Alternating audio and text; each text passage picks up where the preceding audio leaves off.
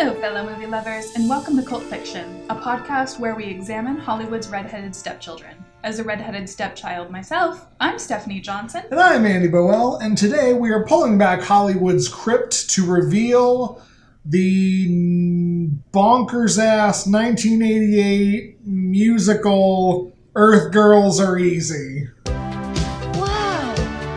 Which one is that? Good luck. We are human now.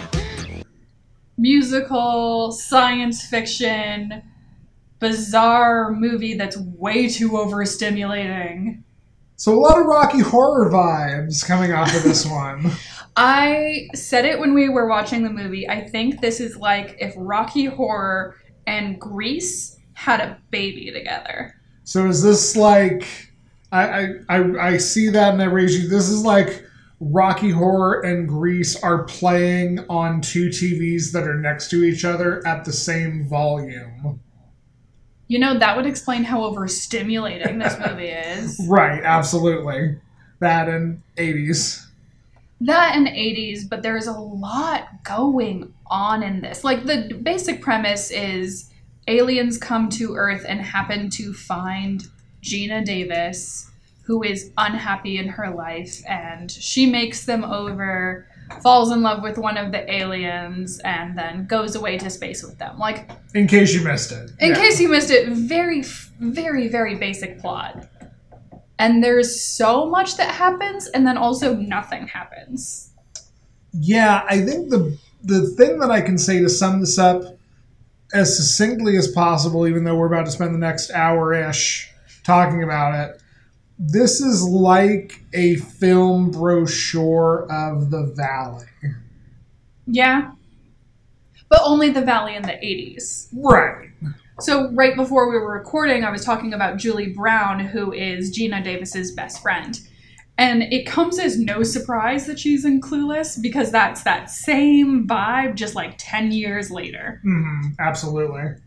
So, it's very welcome to LA. We live in the valley. There's the Hollywood sign. Oh, which is one of my pet peeves when a movie does that. That's like my. Uh, I will say there are good movies that do that, but they're all really, really old.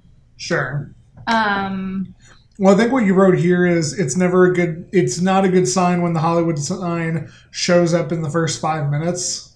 yeah, because then the movie is using we are in california as like one of the opening things to make you want to watch it yeah. Which is just like there's other ways to do that, my dude.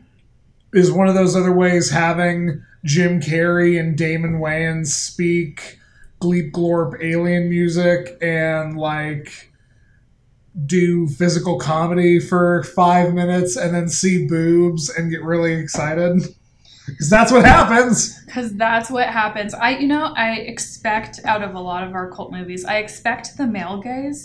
I did not quite expect alien gaze when I Uh-huh. came into this movie, and not like gaze like fun gaze, like Gaze with a Z. gaze with a Z, where it's like, okay, men are going to be the same everywhere, I guess. Right, because this movie is no thoughts, just vibes, and in its no thoughts, just vibeness is like, well, yeah, everybody likes TNA. Lols, it's the 80s. It's the 80s. Hey kids, remember how Toxic Avenger opened with a gym workout montage? Everybody likes TNA. It's an easy way to get people to watch our garbage movie. Okay, speaking of the first five minutes, one of the ways I know this was cult is because of the opening credits. yes, absolutely. Anytime the opening credits are anything other than just like movie is happening and then something is like just rolling in front, it's like a production, and I'm like, best shorthand for a cult movie. Yeah, and uh, like especially the opening credits for Earth Girls Are Easy as the title song plays, it gets very MC Escher, the guys who drew the Yellow Submarine film. It gets very like visually bizarre, insane, picture within a picture, Monty Python cartoon. swirling acid trip visuals. It is, it is so much packed into just a title sequence. This whole movie is so much. I mean, you're not wrong. the opening title is just like here is here is the stuff that you are signing up for. yes.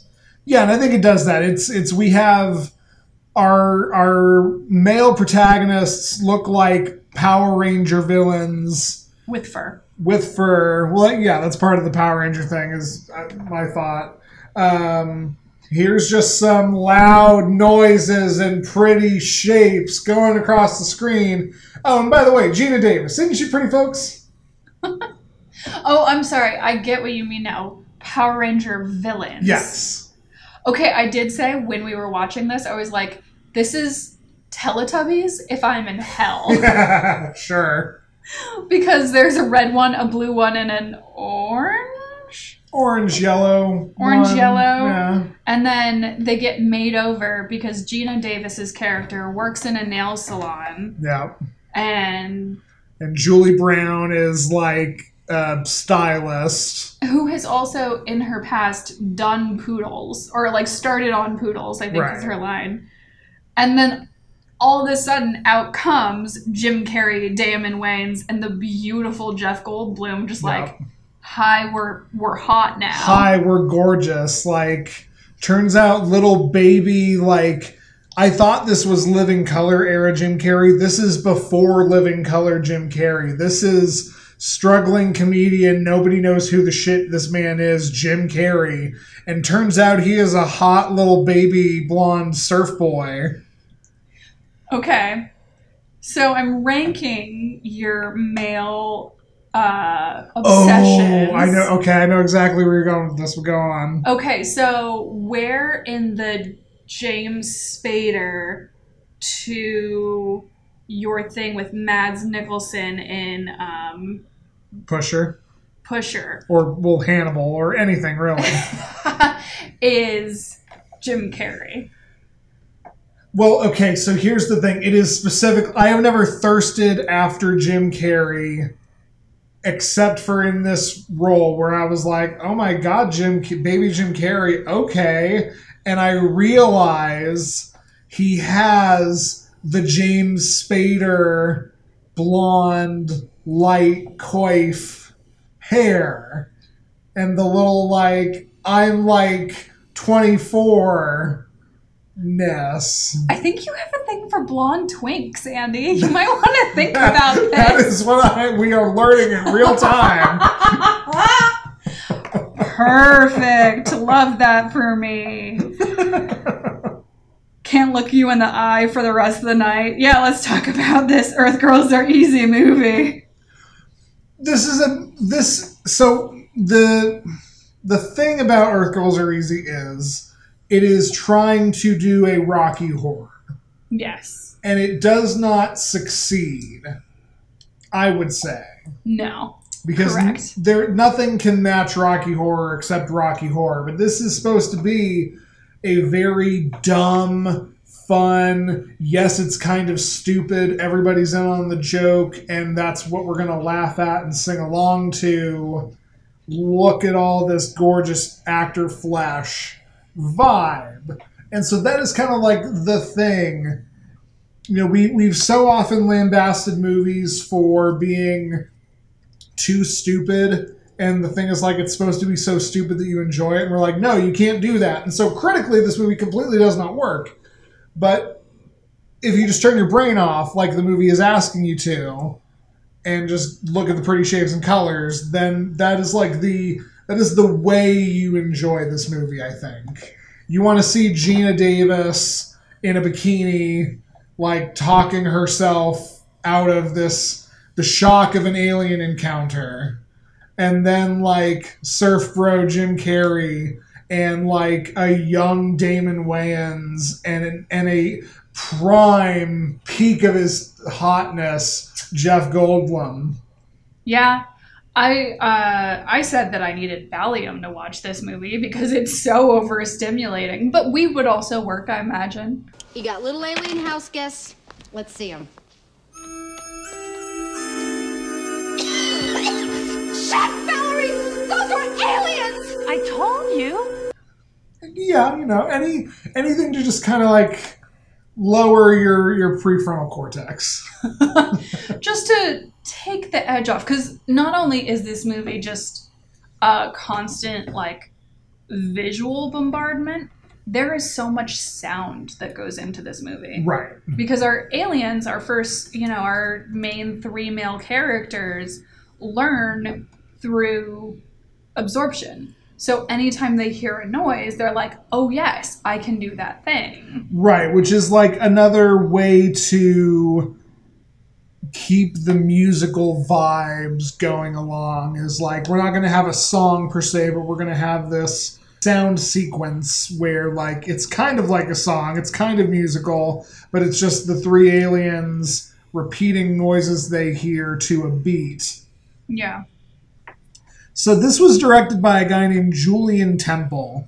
And I got to tell you, if we got a nickel for every time we watched a debatably really bad 80s movie that was directed by somebody whose entire experience up until that point was music videos and also it was sci-fi slash fantasy, we'd have two nickels.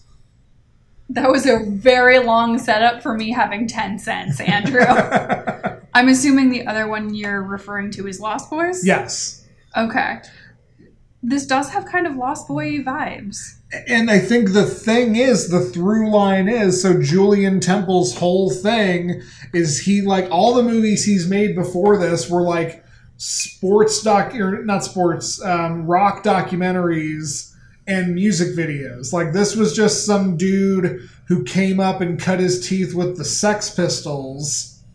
Oh, really? and like post Johnny and um, Sid Vicious Sex Pistols, but still Okay. um, cut his teeth with the Sex Pistols nobody remembers, and and just made a bunch of musicals, and then like got a movie, Made a bunch of music videos. made a bunch of music videos. Yes, I'm living in the world now where Sex Pistols have written musicals, and I want it. I mean that sounds like a really dope world. It does. It sounds better than this one. the the one of Earth Girls Are Easy. Yes. Yes, correct. indeed. Well, also this one because like take me to any other dimension, please. Oh well, that's fair. Which is what Geena Davis ultimately decides at the end of this movie. You know what? You're right. And scene. and scene. but so so like it makes a lot more sense just the bizarreness of this film because it is a bunch of music videos Yeah. taped together Yeah. and a lot of the tape is like special music video tape that is still musically as you're watching a video. So my favorite is the one where Geena Davis is wrecking her ex's house backslash her house. It's kind of unclear. I'm assuming they live together. They certainly seem to, yeah. And she's just wrecking his shit because he brought another girl home when she wasn't supposed to be home. Right. And she's just like rolling a bowling ball into his computer and like pouring whiskey into his fish tank. Yep, killing all the fish. Moments before she starts intentionally wrecking stuff, just just to give you a sense, listeners, of Geena Davis's character, who's named Valerie. She's trying to be sexy and sprays perfume on the light bulb, and I utter the words out loud. Oh, Geena Davis, that's going to make the light bulb explode, and then the light bulb explodes. so I appreciate that, but yeah, no, that. Okay, so you just told me what your favorite musical number of the song was, but do you remember a shred of the music from this film? Not a damn note. Right. Not even the title song. You were we were preparing to sit this and like setting up our stuff and you were just singing a little song to yourself and singing Earth Girls Are Easy, but you said it to like a specific tune. Oh yeah, I was I was singing it to the tune of "Don't Stand So Close to Me." which I should have clued in on. But I was like, oh, is that how it goes? Because I truly could not remember. right, and I I couldn't either. I know exactly the scene you're talking about with Geena Davis like destroying her house while wearing lingerie and a really awful blonde wig. And like I appreciated that scene, but I don't remember how the song goes. The only bit of song I even remember just because it's stuck in my head is there is a random beach number that is just Jim Carrey and Damon Wayans and Michael McKean like goofing around on a beach while somebody sings about being a blonde. Yes. And that song was added to the film because they were short on time. Oh my god, that makes so much more sense now though. Cuz that that entire song is like I don't care if I have brains. I don't care if I'm smart. I'm blonde. I have more fun. Look at my boobs. Yes. That's the entire context of the This song. is the entire context of the song. That comes after a nightclub song that is all about like I like a big dumb guy because I know he's going to throw me around and the sex will be better, but specifically because he is dumb. yeah. I like him dumb. There is a very weird and uncomfortable through line of this film of dumb equals good sex. Yes, happy. Yeah, and even Geena Davis says it like if because her whole thing is that she and her fiance haven't slept together. Her fiance has been stripping everyone else on the planet Right. apparently.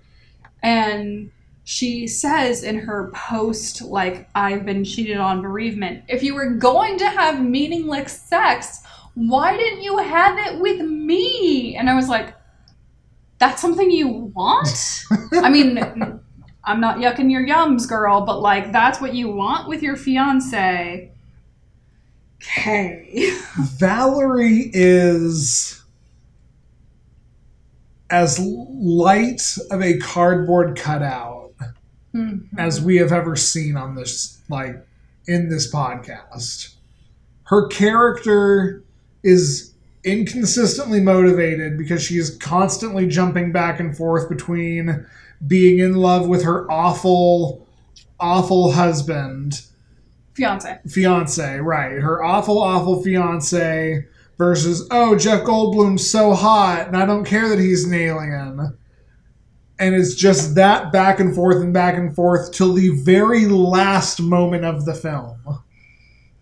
With no good reason, no good build up.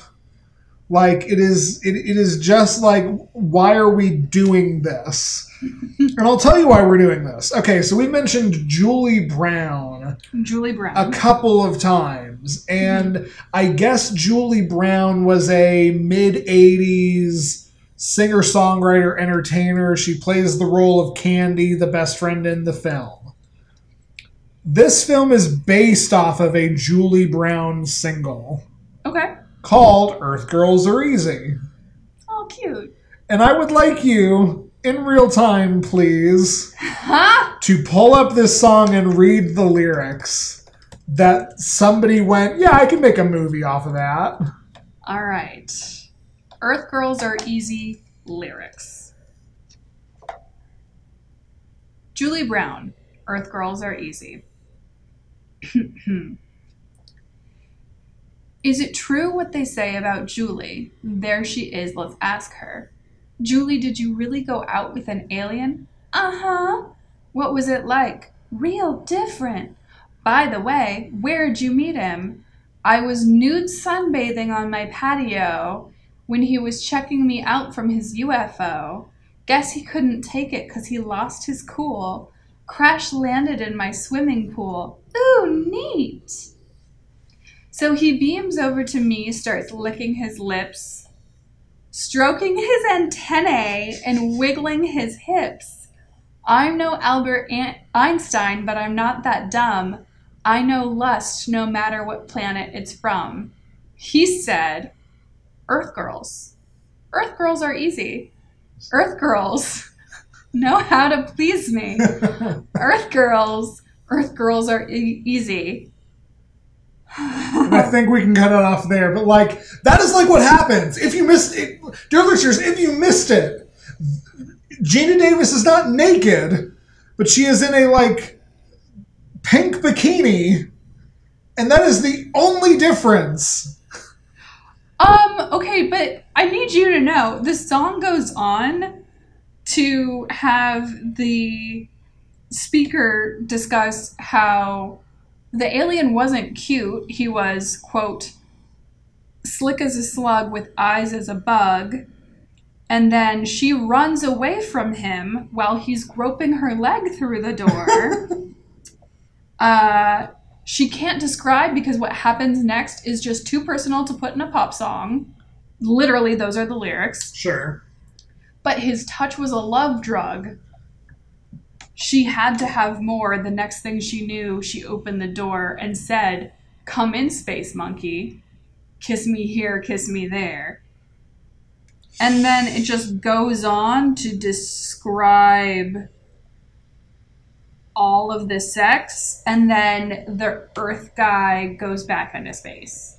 And then the song just ends in a lot of Earth girls, Earth girls are easy, Earth girls know how to tease me. Mhm. There's a Who is Alan Thicke? Okay, you guys, what's the plan for tonight? Whoa, Candy, reality check. We can't go out with these guys. They're aliens. So, they can still be dates. Readers, my reading recommendation are these lyrics. And I will link to them in the show notes because they are preposterous. Very much so, but not so preposterous that somebody didn't go, yeah, word for word, I can make a movie out of this. And then they did. And then they did, and then they cast Julie Brown, who absolutely was like a writer and a producer and acting. So like so back to the thing, why does this exist? Because Julie Brown was trying to get a like this is gonna be my my my Richard O'Brien moment. This is gonna be my big entrance to the thing. This is gonna make me a star like Madonna. Cut to Geena Davis and Jeff Goldblum in the middle of dating, in the middle of being engaged, just having done two other movies, one of which being something that probably sound it sounds like it's just as bad as this film, and it's called like Transylvania Six Five Thousand. It looks awful. It's not on the list. And and then doing David Cronenberg's remake of The Fly. Geena Davis is in that? Yes. Oh, okay. Geena Davis and Jeff Goldblum star in that together. They're dating the entire time. Anybody who's seen The Fly knows the the trepidation in my voice. Anybody who's not seen The Fly, it ends in nightmares. I know that I've been told I can't watch that movie because one of my things is body horror. It- yeah, so David Cronenberg is just never going to be the thing that you will enjoy.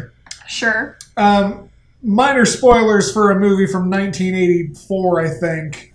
At one point, Jeff Goldblum's head explodes, and there's a monster fly head that he has, and then tries to like.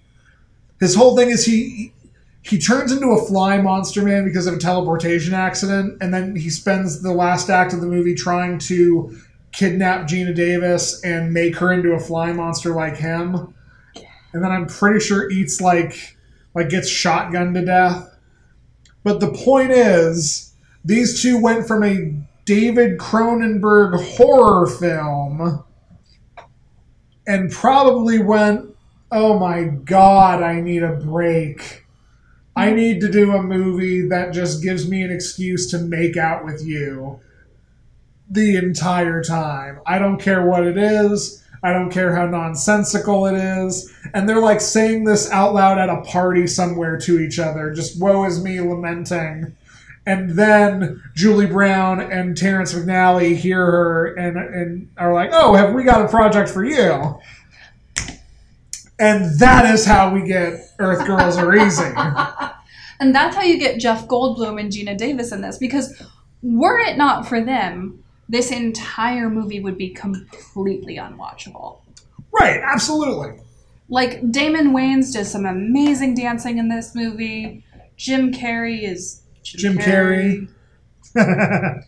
but this movie doesn't have substance without the leading couple. So to come to find out, oh, they were dating and they wanted a smut film that they could do in like 10 weeks. Literally, apparently, they could not stop making out with each other on set. Can you blame them? No, I can't, but like to the point where like Julie Brown was getting pissed off because like let's have some professionalism for my movie here people, which is the other reason why I'm convinced that like to Julie Brown this was going to be the introducing Julie Brown vehicle. Well, to Julie Brown, I have to say, Yahoo! Earth girls are easy. I like them. Earth girls, hubba hubba hubba, know how to tease me. This woman isn't like, it isn't high science or great philosophy. You are writing a song where the lyrics involve such anachronism, not such anachronism, where the lyrics involve such poetry as I took the lock off the doggy door, so come back, moon doggy, when you're ready for more. Yeah. Get off your dick, Julie Brown. this is the same Julie Brown who wrote every other song up until the random moment where all of a sudden we aren't doing original songs anymore. Sure. 70 minutes into this 90 minute film, they just start playing B 52s and they play a Depeche Mode cover of something. I don't remember.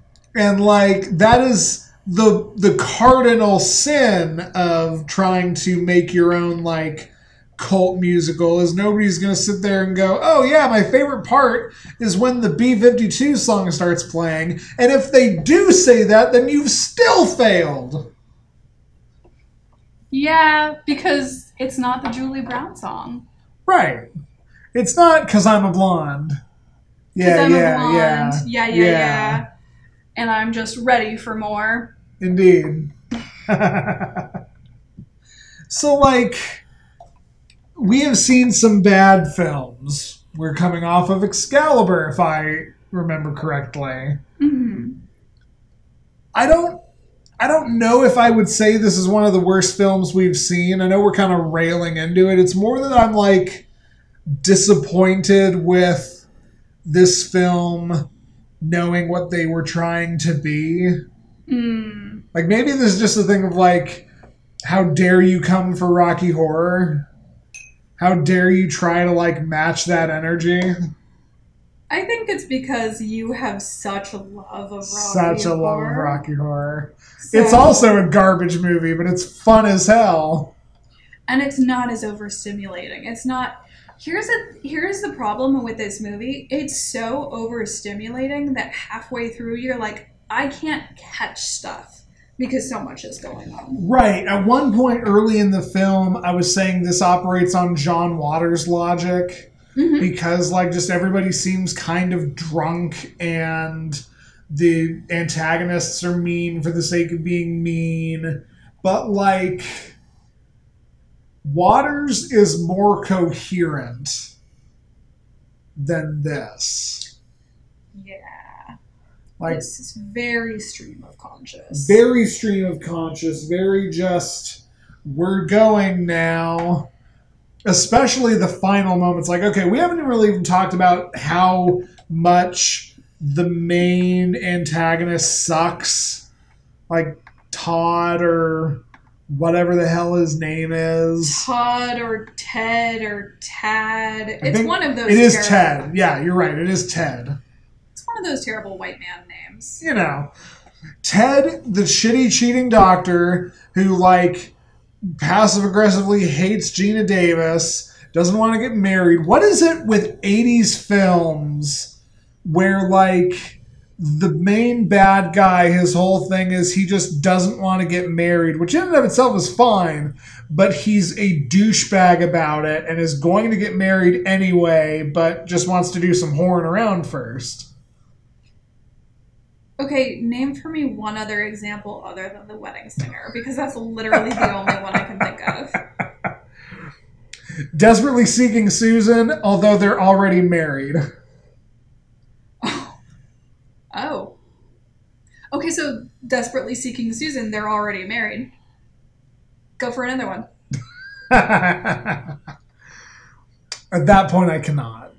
So it's just that we watched The Wedding Singer recently, and you're like, these two things are the same. that must be a theme. I mean, maybe it, it it gives. I think Wedding Singer came out afterwards, but I'm not going to say that like Wedding Singer stole that. I think I think it is just like an easy plot point of how can we make this guy absolutely shitty. Yeah. Oh, he's engaged to a Hollywood A-lister and is pretending like this person isn't worth their time. Which is preposterous because Geena Davis now is still on my like list of people yeah. that I'm allowed to like.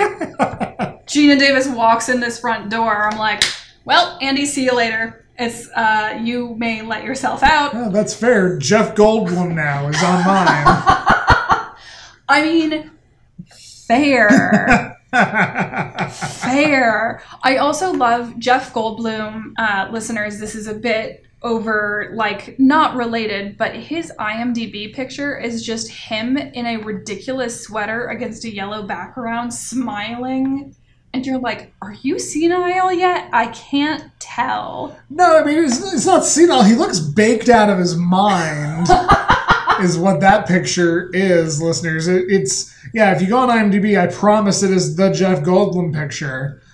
But like this man has never not been just like liquid sex in some way, shape, or form. Mm-hmm. Whether it's Ian Malcolm or him now or him in Earth Girls Are Easy, where like you've got the two comedy dudes doing comedy stuff, and Jeff Goldblum does that like a little bit, enough so that it's not weird, but is much more interested in like having piercing, staring eyes into Geena Davis's. And like repeating stuff in this questioning way, but it's somehow sexy to hear him say like phone phone call. Be like, oh my god, what are you doing Jeff Goldblum? Jeff Goldblum. I, I, oh dear. Well, also, there's one point where Geena Davis explains the concept of Mr. Right to him, mm-hmm. and then they're lying in bed, or not lying in bed, because this is before they technically get together, but the thing he says is like, I am not Mr. Right. And then he looks off sadly, and you're just like, Jeff Goldblum, I would do anything for you. exactly. And so like it becomes the the mind bending logic of the film forcing you to try and accept this preposterous notion that like they aren't immediately going to be together. right. Because this film just kind of car crashes into an ending in which Damon Wayans and Jim Carrey get captured and are going to be dissected. And there has to be a zany nurse doctor, Geena Davis, Jeff Goldblum sequence. They convince Ted that he is going insane Which is great. which is great, and then add a hat on top of a hat, where, by the way, Jeff Goldblum does have the addictive love touch, as mentioned in the song. And anytime he uses it on anybody, they immediately get like blissfully horny. So he does it to Ted to like get them to drive back to their suburban house where the spaceship is. And along the way, Geena Davis is suddenly like, Yeah, Ted, we'll give it another shot. And you, the listener, you, the watcher, are sitting here like, okay, she's doing this to like lead him on, and this is all a bit. But then, like, she starts packing a suitcase when there's no reason for her to be, and is like saying a tearful goodbye to Jeff Goldblum. And, like, for a second, the aliens are going to go back into space and our ship is going to be ruined. And then Geena Davis is just kind of like, oh, wait, no, I'm being dumb. I'm being dumb, and then somehow the love touch is redirected to her cat, and Ted looks at the cat way too amorously. Ted grabs the cat and is like holding it on his chest, like, oh, Fluffy, I never knew you felt like this, which is very uncomfortable because there's a like 0% chance that five minutes after this film is over, that man is not attempting to fuck the cat. Well, that's what he get. I mean, Fluffy doesn't deserve that, No. but Ted deserves that. You know what? Fair. This is a movie with a cameo of real life LA celeb model Angelyne. Who I told you this, listeners, if you don't know, Angelyne's entire thing is she was like Pamela Anderson before there was Pamela Anderson. Got a billboard that she paid for herself that was just like her doing a pinup spread, and then was like, I'm here, LA commodify me, deify me. And LA went, yes, okay. She is in this movie randomly for the clout, and it is maybe the most normal thing that happens in the film. I love that so much, and that's so LA. Yes. I I heard that. I heard it too. I Yeah. heard it. Oh no. It's so LA though because it's like, hi, I made money. I bought a billboard. I put it up. You all see it when you're stuck on the 405 and you're just sitting in traffic and then here's my face and it's saying, I am what you aspire to. yeah. And then boom, she's a movie star of personality alone. Yeah, which is an, an amazing accomplishment just for the fact that there was no support system. It, it- listeners, if you're interested, there's a Peacock series starring Emmy Rossum that like just came out, literally about this person. It's like called Angelyne. Oh, so there's my watching recommendation. Um, it's like influencers before there were influencers. You know what? You are absolutely right. Yeah. But yeah, this this film is a lot, and there are like hand-picked moments that are enjoyable. Geena Davis is a sweet and very simple character in this, but she's Geena Davis. She's stunningly beautiful. I enjoyed watching Geena Davis. I enjoyed watching Damon Wayans. I hope it was Damon Wayans actually doing his own dancing, because if so, the man is incredibly talented.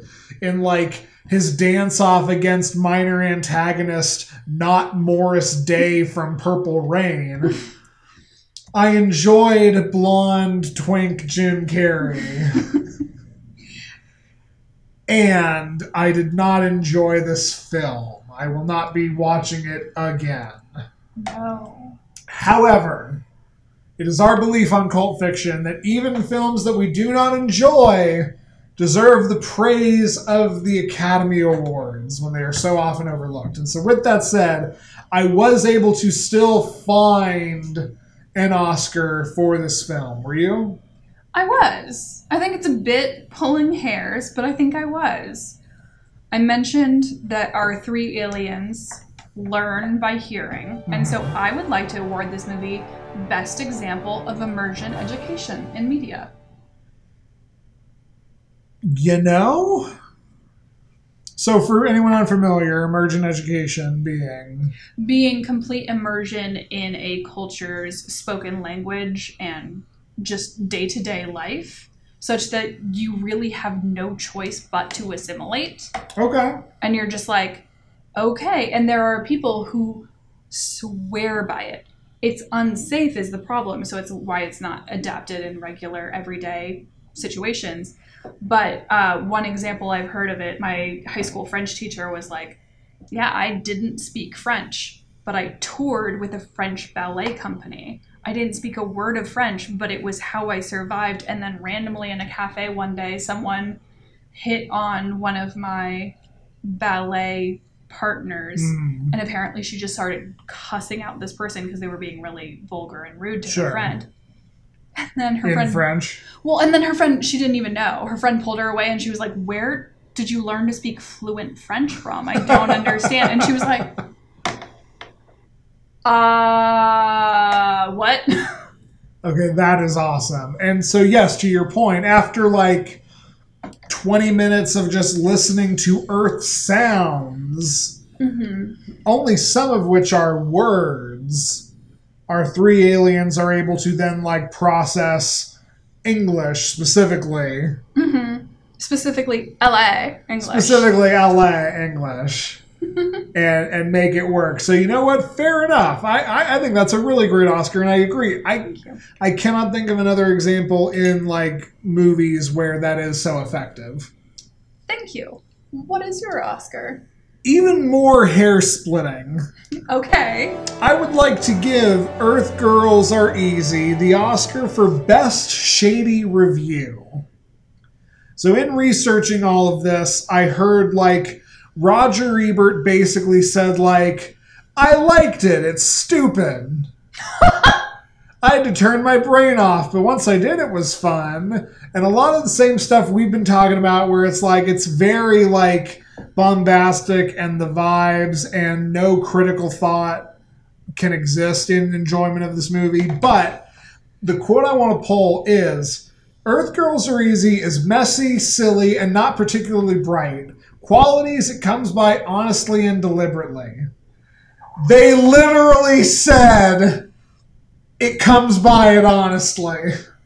Which, for those of you who don't speak Southern like I do, that means not only are you stupid, your daddy's stupid too, bless his sweet heart. Lord help him. Not only is this movie stupid, everybody who worked on this movie in like a writing, producing, directing capacity is kind of stupid. But God bless them. But bless their sweet hearts, they don't know any better. exactly. The apple don't far, fall too far from the tree. So that is my Oscar. I love that very much. And just randomly off the cuff, I would also like to give Earth Girls Are Easy the uh, award for best uh, of a sequel because Julie Brown does the same thing that Showgirls does, where like there's a Showgirls 2 Penny's Revenge. What? There is a candy spin-off film that like I don't even think you can find. Oh, speaking of things that exist of this movie, um, there is a musical Mm. that existed in um, Wick- Wicked, uh, Frozen, Pushing Daisies. Kristin Chenoweth was cast as Valerie, and the she can make it work. which she could make work. And the only reason we just don't have this is because 9 11 happened the same week that it opened. and everyone was like, yeah, no, I'm not going anywhere crowded right now, Kristin Chenoweth. And Kristin Chenoweth went, you know what, New York? Fair. I love you. Is that the only reason? Because I read the same thing, and what I read is they did not change any of the music. They were keeping the songs from the film in the musical. I mean, I'm sure that's not the only reason. I'm just sure it's, Probably the the biggest. biggest reason. right. You know what? Fair. Fair enough. You know what else is big?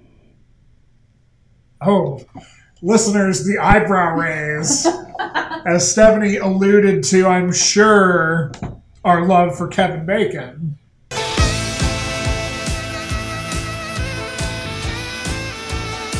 I was going to say Kevin Bacon's vast and illustrious career. Kevin Bacon's vast and illustrious, Illustrious. bacon. Career. Yeah. yes, on every episode of Cult Fiction, we like to play Six Degrees of Kevin Bacon, whom we clearly are lusting after in some capacity. His face looks like it's melting. oh, God, you're right. But yes, okay, so Earth Girls Are Easy joins the illustrious elite of Six Degrees of Bacon movies in that it can be done in a single film. Yes, it can. Yes, it can indeed. So, without any further ado, would you like to go on three? No, that never works. Okay. I'll fair just enough. let you say it. Well, so this film has Michael McKean, aka the other guy from Spinal Tap, as like Willie the surfer bro pool boy guy. Haha. Michael McKean is in Planes, Trains, and Automobiles with Kevin Bacon. Correct. Also, Michael McKean is in The Big Picture with Kevin Bacon. Wait, what? It not can only be done in. It can, It can be done with the same actor in two different films in one move. in one move. That's a cult fiction first. That is. Ta-da! It is the single greatest thing about this film to date. oh, that's its Oscar. Oh no. well, let's see if our next film is as illustrious. Oh god, I I don't know how much more illustriousness I can handle. However, it's really not up for me to decide because on every episode of Cult Fiction, we put our faith in the Hollywood crypt through the application of a random number generator and our list of 279 cult films. And next time on Cult Fiction, we will be watching Da-da-da-da. number 150. And number 150 is a shit ton better than this movie, ladies and gentlemen. Next time on Cult Fiction, we will be watching the John Landis, Jim Belushi, Dan Aykroyd musical comedy, The Blues Brothers. Ah, I'm so excited. oh, I'm so happy. That makes me very excited. yes, me too. Oh, at time of recording, you can watch the Blues Brothers for four dollars on YouTube, and available for rent on Vudu, Apple TV, and Google Play as well. Unless you own it, which you should, because this is a movie well worth owning.